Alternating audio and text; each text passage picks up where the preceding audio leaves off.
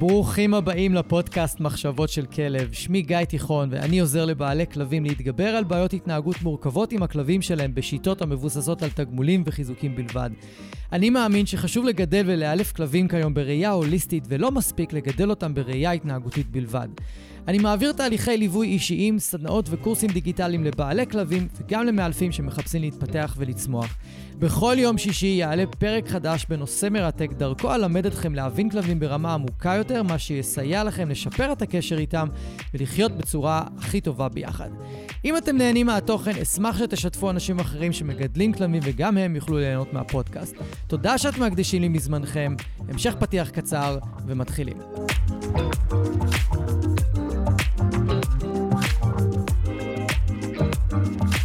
אהלן וברוכים הבאים לעוד פרק בפודקאסט של שלישי בקטנה. היום הפרק הולך לעסוק בעקרונות לימה.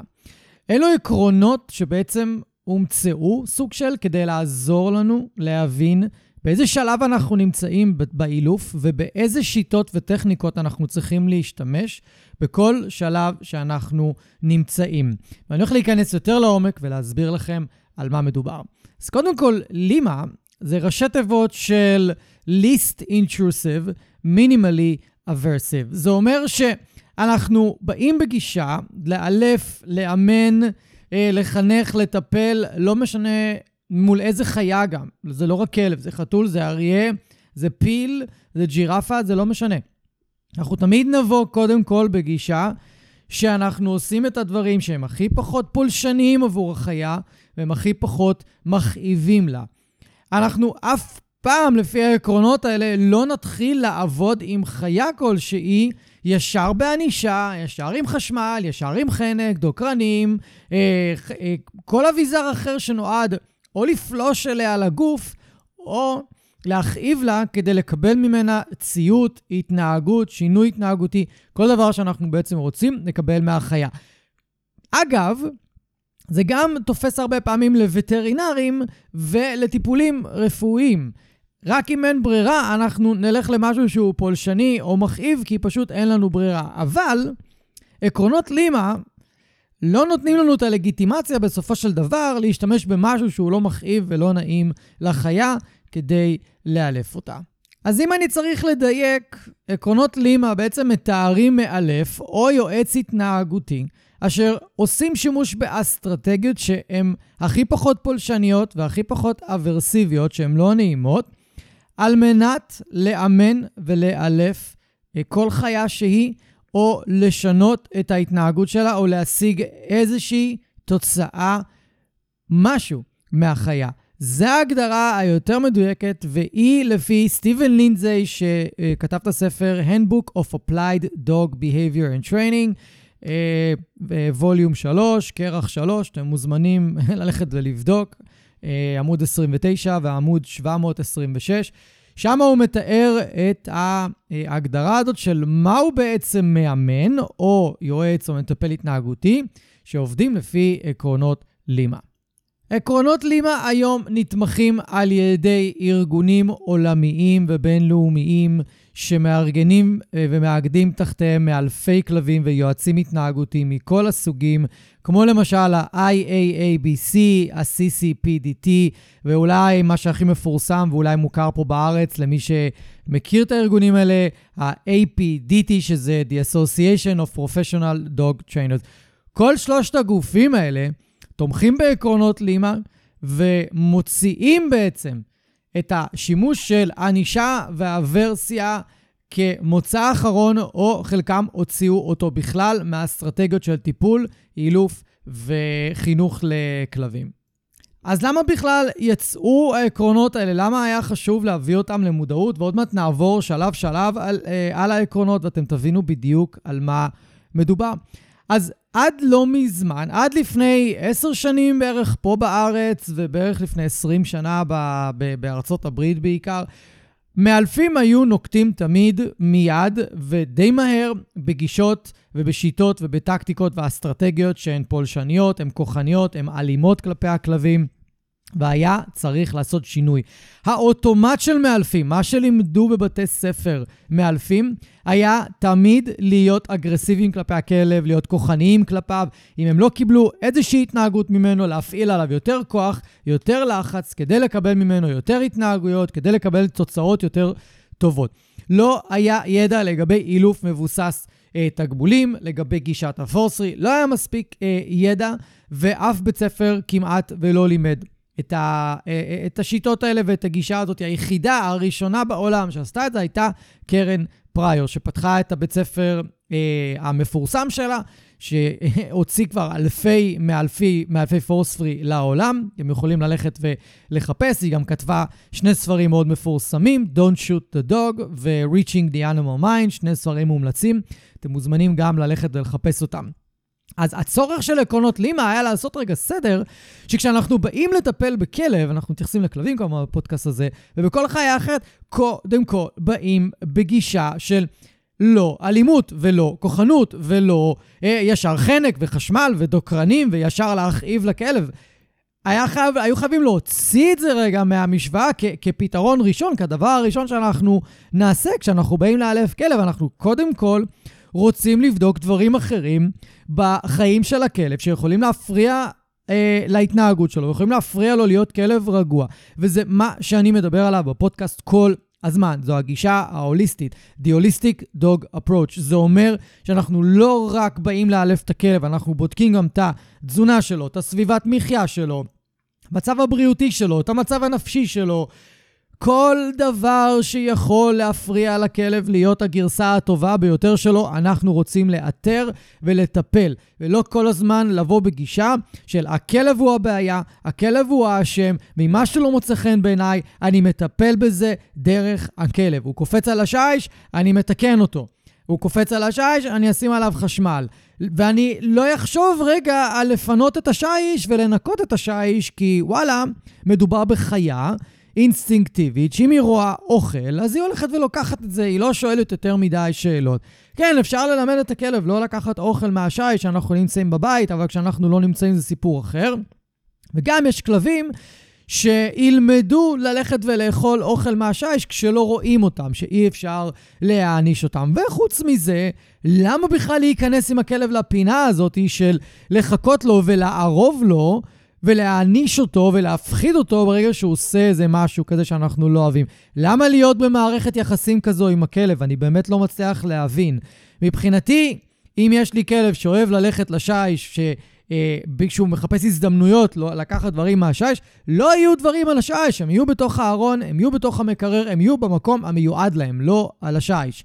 אגב, כלבים לימדו אותי להיות הרבה יותר מסודר ממה שהייתי, שזה די uh, תענוג. אז עוד פעם, אז העקרונות נוצרו כדי שאנחנו, המטפלים ההתנהגותיים, המאלפים שבאים לעבוד עם כלבים, לא ישר באים ומשתמשים בשיטות כוחניות ואלימות כדי לאלף את הכלב. אנחנו קודם כל נבחן דרכים אחרות שיכולות להביא לתוצאות מעולות עם פחות אה, לחץ ופחות איום ופחות כאב עבור הכלב.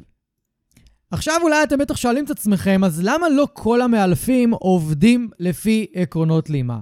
אז ככה, חלק פשוט לא רוצים. חלק מהעדיפים רוצים, אשכרה רוצים, להשתמש בטכניקות שמשלבות ענישה, חשמל, חנק, דוקרנים. זה האני מאמין שלהם. הם חושבים שככה צריך לאלף כלבים, עם יותר מה, מהשיטות האלה, פחות בחיזוקים. זה הגישה שלהם, זה מה שהם עושים, אין לי מה לעשות עם זה. יש מאלפים שזה מצריך מהם להיות הרבה יותר יצירתיים, להיות הרבה יותר בעלי ידע, להבין הרבה יותר בכל המסביב של גידול כלבים, ולא רק בטכניקות עצמן של איך לעשות שב, איך ללמד את הכלב ארצה, איך ללמד אותו לבוא אליי, איך ללמד אותו כל מיני התנהגויות. זה מצריך מאיתנו, המטפלים, להיות הרבה יותר ידעניים, הרבה יותר בעלי ידע והבנה מעמיקה. על פסיכולוגיה כלבית, ומה יכול להפריע לכלב בסביבה שלו, בגוף שלו, מבחינת מחלות, אלרגיות, כאבים וכאלה. זה מצריך מאיתנו ללמוד לזהות כאב נסתר, ללמוד להבין איך מחלה מסוימת משפיעה על התנהגות של כלב. סתם לדוגמה, כלב שיש לו אה, איזושהי מחלה הורמונלית בבלוטת התריס, למשל תת פעילות של בלוטת התריס, יכולה לגרום לו להיות אפאתי וכבד ועייף ולא לשתף פעולה ולא לרצות לעשות שום דבר. ואז באים ואומרים, הכלב הזה הוא עצלן, הכלב הזה הוא עקשן. ויש לה, לתת פעילות של בלוטת התריס, יש סימנים חיצוניים ויש סימנים פיזיולוגיים שאפשר לקרוא עליהם, אפשר ללמוד עליהם, חיפוש אריז בגוגל, מעלה לכם את התוצאות לאיך זה נראה. ויש כלבים שבאמת יש להם את הבעיה הזאת, ואנחנו רוצים לעלות על זה. או למשל כלבים שעושים צרכים בבית, ופיפי בבית, כי יש להם איזושהי דלקת בדרכי השתן, או יש להם איזושהי בעיה עם הכליות, או יש איזושהי בעיה בתזונה. ממש לפני ש- כמה שבועות אה, אה, עשיתי אבחון לכלבה שעשתה צרכים בבית על בסיס יומי מכלבה בוגרת. עשינו אבחון, עשינו בדיקה, ובמקום ישר להתחיל עכשיו לשים אותה בכלוב, ולתחום אותה, ולסגור אותה, ולא לתת לה לעשות צרכים, ולעשות לה משמעת צרכים של להוציא אותה כל שעתיים החוצה לטיול, ואז לחזור הביתה, ואם היא לא עשתה, היא חוזרת לכלוב, ואז עוד פעם לטיול, ואם היא לא עשתה, היא חוזרת לכלוב, עד שמכריחים אותה בעצם לעשות בטיול. עשינו בירור קצר והבנו שהבעיה היא תזונה. עשינו שינויים בתזונה, והצרכים בבית ירדו משמעותית. ועכשיו עושים בירור נוסף כדי להבין אם יש עוד איזה שהם אלמנטים שקשורים לכליות שיכולות להשפיע עליה. אז כדי שיהיה אפשר להיות מאמן שעובד לפי עקרונות לימה, צריך הבנה וידע יותר גדולים ממה שמלמדים אותנו בבתי הספר למאלפי כלבים. ואם אנחנו לא הולכים ולומדים ומעשירים את הידע שלנו באופן עצמאי, יהיה לנו קשה לעבוד לפי העקרונות האלה, כי אנחנו נגיע למבוי סתום מאוד מהר באילוף של הכלב, ונרצה להשתמש בענישה שכמובן לטווח הקצר יכולה להביא תוצאות מאוד טובות, ולטווח הארוך יכולה להביא תוצאות ויכולה גם לגרום לנזקים מאוד קשים.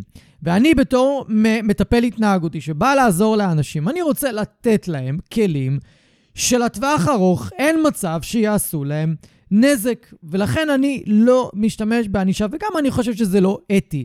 לקחנו כלב, הבאנו אותו הביתה, שמנו אותו בסביבה שהוא לא בחר אותה, שמנו אותו בבית שהוא לא בחר להיות בו, שמנו אותו במשפחה שהוא לא בחר להיות בה, והכרחנו אותו לאכול אוכל שהוא לא בחר לאכול, ועל כל זה בסופו של דבר אני גם בא ומכאיב לו, או מעניש אותו, או מלחיץ אותו, בשביל לאמן אותו ובשביל לאלף אותו, בשביל להתאים אותו לחיים שלי.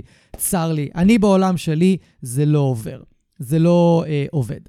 הסיבה הנוספת שעקרונות לימה הם כל כך חשובים היום בעולם, זה כי הם מונעים התעללות בכלבים. יש היום בארצות הברית חוקים הרבה יותר ברורים למה מותר למאלפים לעשות ומה אסור להם לעשות, ויש דברים, ויש מאלפים, סליחה, שאשכרה לקחו להם את הרישיון, שללו להם את הרישיון, אסרו עליהם לעסוק בתחום, בתחום האילוף במדינה שבה הם נשפטו.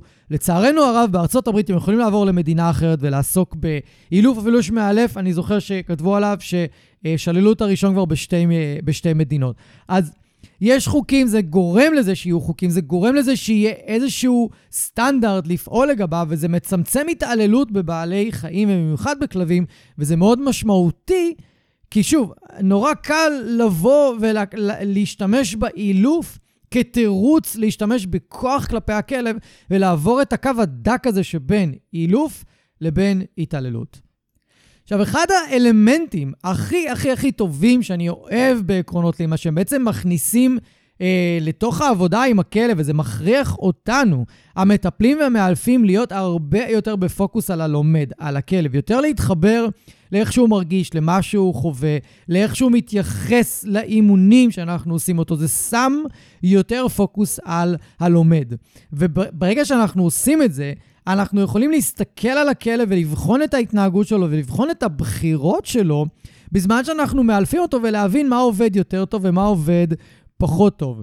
זאת אומרת שאנחנו ממש נותנים ל, ללומד, לכלב, לחיה, הרבה יותר שליטה על תהליך הלמידה שלו, ובכל חיה בעולם שאתם נותנים לה, כולל בני אדם, יותר שליטה על תהליך הלמידה שלה, היא יותר מעורבת, היא לומדת יותר טוב, היא זוכרת יותר טוב, וההטמעה של תהליך הלמידה הוא הרבה יותר עמוק והרבה יותר חזק. לכן העקרונות האלה מאוד עוזרים לנו, המטפלים והמאלפים, פשוט להיות במודעות הרבה יותר גבוהה ללומד, לכלב, ולהטמיע את התהליך לטווח ארוך בצורה הרבה יותר טובה. והדבר הכי חשוב שהעקרונות האלה הביאו לפוקוס הרבה יותר אה, חזק, זה את הצורך בשימוש בחיזוקים חיוביים על בסיס קבוע, לאורך תקופה מאוד ארוכה, עם הרבה כלבים זה לאורך כל חייהם, מאשר שימוש בענישה. מי שרוצה ללמוד יותר על ענישה, ואם זה הפרק הראשון שאתם מקשיבים וזה נורא מעניין אתכם ואתם לא מבינים למה אני כל כך נגד ענישה, כי זה עובד לכם וזה עובד מצוין עם הכלב שלכם וזה פתר לכם בעיות. יש פרק שלם על תופעות לוואי של ענישה, יש פרק שלם על תיאוריות למידה. אתם מוזמנים לחזור אחורה ולהקשיב לפרקים האלה, אני מאמין שתלמדו שם הרבה אה, דברים חדשים. אז העקרונות האלה, שוב, שמו פוקוס הרבה יותר גבוה על חיזוקים לעומת ענישה. כי מה שהיה בעבר, לפני העקרונות האלה, היה פוקוס הרבה יותר גבוה על הענישה. מאשר על החיזוקים, לא האמינו שחיזוקים יכולים ללמד התנהגות או לשנות התנהגויות אה, בעייתיות. ולא האמינו שאפשר לשמר התנהגויות אה, לטווח ארוך באמצעות חיזוקים. האמינו שכלב חייב לקבל תיקונים וענישה כדי להיות כלב מחונך. היום אנחנו יודעים, אחרי שהעקרונות האלה יצאו ואחרי שיש מאות אלפים, מיליונים של כלבים בעולם שמאולפים באמצעות הגיש, גישת הפורס פרי, שיטות שמבוססות על תגמולים, שזה עובד בהצלחה גבוהה. אנחנו יודעים שאין צורך, והעקרונות האלה הם מאוד חשובים כדי להדגיש את הנקודה הזאת. אז מה בתכלס העקרונות האלה אומרים? אז כשאני ניגש לטפל בכלב, כל כלב, לא משנה מהו, השלב הראשון שלי זה לבדוק את ה... את ה-wellness שלו, את ה-well-being שלו, את האיכות חיים שלו מבחינה סביבתית, פיזית, פיזיולוגית, נפשית, תזונתית, סביבת מחיה, הבית, הכלבים שהוא חי איתם, החתולים שהוא חי איתם. אני רוצה לאתר כמה שיותר אה, גורמי סטרס בחיים שלו ולהעלים אותם. זה השלב הראשון של כל טיפול התנהגותי, ואם מאלף בא אליכם הביתה ולא עושה את זה וישר שולף חנק, דוקרנים או חשמל ורוצה לתקן את הכלב שלכם, אתם צריכים להגיד לו לעצור, לקחת את הדברים שלו ולצאת מהבית. לא ככה עובדים. ככה לא עובדים. ככה מייצרים כלבים טראומטיים בסטרס מאוד גבוה, שחייבים להשתמש איתם בענישה מאוד גבוהה בשביל להגיע איתם לתוצאות, כי על ההתחלה הלחיצו אותם. השלב הראשון, לפי עקרונות לימה, זה קודם כל להבין את הסביבה שהכלב חי בה והאם היא מותאמת לו, ומה המצב הפיזי, פיזיולוגי, נפשי שלו, האם צריך לעשות שם איזה שהם שינויים. השלב השני שאנחנו רוצים לעשות זה לבדוק את כל הטריגרים, כל גורמי הסטרס של הכלב בסביבה, ולהתחיל לטפל בהם, להתחיל לעבוד בהתניות נגד, שזה התניות קלאסיות, שזה בעצם לעשות שינוי רגשי לכלב מול הטריגר. אם הוא מפחד מרעש, לעשות קישור חיובי לרעש. הוא מפחד מכלבים, לעשות קישור חיובי, אה, אני אומר, יותר נכון לעשות קישור נעים לכלבים. אורחים, קישור נעים לאורחים. יש לכם בפודקאסט המון פרקים בנושאים האלה. קודם כל, לטפל ברמה הרגשית מול הטריגרים, ואם אפשר לצמצם את ההופעה שלהם בחיים של הכלב לתקופה הקרובה, עד שנוכל להגיע לאיזשהו שיפור בהתנהגות שלו ונוכל אה, ללכת, לחזור ולעבוד עליהם בצורה יותר מסודרת. השלב השלישי זה להשתמש בהמון חיזוקים חיוביים על התנהגויות. אנחנו רוצים להשתמש ל- ללמד כמה שיותר התנהגויות, את כל ההתנהגויות של הכלב בעצם באמצעות חיזוקים חיוביים, ואז ברגע שאנחנו גם בודקים את ה-well-being של הכלב, גם דואגים לצמצם את, כמות ה, את החשיפה לכמות הטריגרים שמעצבנים אותו, וגם עובדים איתו עם חיזוקים חיוביים, אני מבטיח לכם שרק משלושת השלבים האלה, שאנחנו עושים אותם כבר בשניים, שלושה שיעורים הראשונים, אתם תראו תוצאות. אני מבטיח לכם שאתם תראו תוצאות אם עושים את זה נכון. לא עושים את זה נכון, כמובן שלא רואים. אבל שלושת השלבים האלה הם השלבים הכי חשובים. רק אחר כך נכנס שלב שהוא קצת מורכב להבנה, אז אני לא אסביר אותו כאן, אבל זה שלב שבעצם מתאר את האפשרויות שיש לנו לתגמל כלבים על כל מיני התנהגויות. התנהגויות נוגדות, התנהגויות חלופיות, התנהגויות פחותות, התנהגויות אלטר, אלטרנטיביות. לא ניכנס לזה, אבל אנחנו בעצם, השלב הזה אומר שעכשיו אנחנו מתחילים לבחור מלא התנהגויות שהכלב, שאפשר ללמד את הכלב, שהן יחליפו לנו את ההתנהגויות הבעייתיות. אוקיי? אנחנו עוד לא הגענו לענישה. רק בשלב החמישי, אם אנחנו רואים שדברים לא עובדים, ואנחנו נתקעים, אנחנו מנסים לעבוד כבר כמה חודשים וזה לא עובד לנו, אז אנחנו ננסה לעשות הכחדה, שהרבה פעמים זה התעלמות מהכלב על התנהגויות לא רצויות. התעלמות על ההתחלה, אני אעשה על זה פרק שלם, יכולה להחמיר התנהגויות.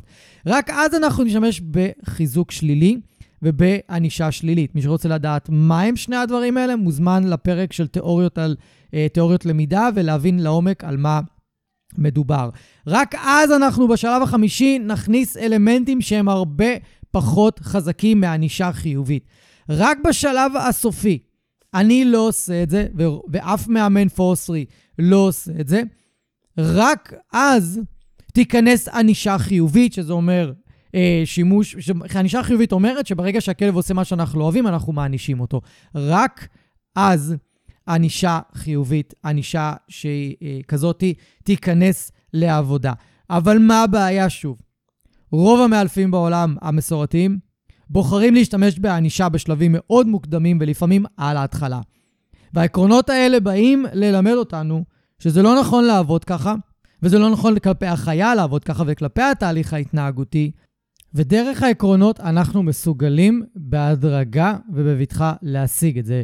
עובדה בשטח היא שככל שעובר הזמן, יותר ויותר ארגונים של מאלפים ומטפלים ויועצים התנהגותיים ברחבי העולם מאמצים את העקרונות האלה והופכים אותם להיות עקרונות מנחים עבור כל מי שרוצה אה, להיות חבר בהתאחדות או באגודה או באיגוד שלהם.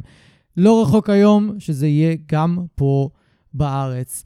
אז אני מקווה שהפרק הזה עזר לכם להבין הרבה יותר לעומק למה עקרונות לימה הם כל כך חשובים ואיך הם יכולים לעזור לכם לטפל בכלב שלכם, וגם אם הזמנתם מאלף או מאלפת אליכם הביתה, תוודאו איתם שהם קודם כל הולכים לעזור לכם לפי השלבים של לימה. שמתי לכם את השלבים מפורטים בתיבת טקסט כדי שיהיה לכם, כדי שתוכלו לחזור לזה. אם אהבתם את הפרק, שתפו אנשים, בעלי כלבים, שאתם אוהבים, שאתם מכירים, שיכולים להיעזר בפודקאסט ובפרקים שיש כאן. ואם יש לכם בעיה עם הכלב שלכם, אתם מוזמנים לפנות אלינו. יש קישור בתיבת הטקסט, אפשר להשאיר שם פרטים ולמלא שאלון על הכלב שלכם כדי שנוכל לתאם אתכם שיחת ייעוץ חינמית ללא עלות, ונתחיל לעזור לכם לטפל בבעיות שיש לכם. נתראה בפרק הבא ובפרקים הבאים. יאללה ביי. אני רוצה להגיד לכם שוב, תודה רבה שהאזנתם. אם אהבתם ואם נהניתם, אז שתפו חברים, שתפו מכרים, בעלי כלבים, תעזרו לי להפיץ את הפודקאסט הזה, אני מאוד מאוד אשמח. ותעשו פולו, כדי שהאפליקציה האהובה שלכם תודיע לכם. יום שישי היום, יש עוד פרק בפודקאסט מחשבות של כלב, ואני אפתיע אתכם עם נושא חדש ופרק חדש. אז אני מקווה שנהניתם היום, היה לי מאוד כיף לארח אתכם.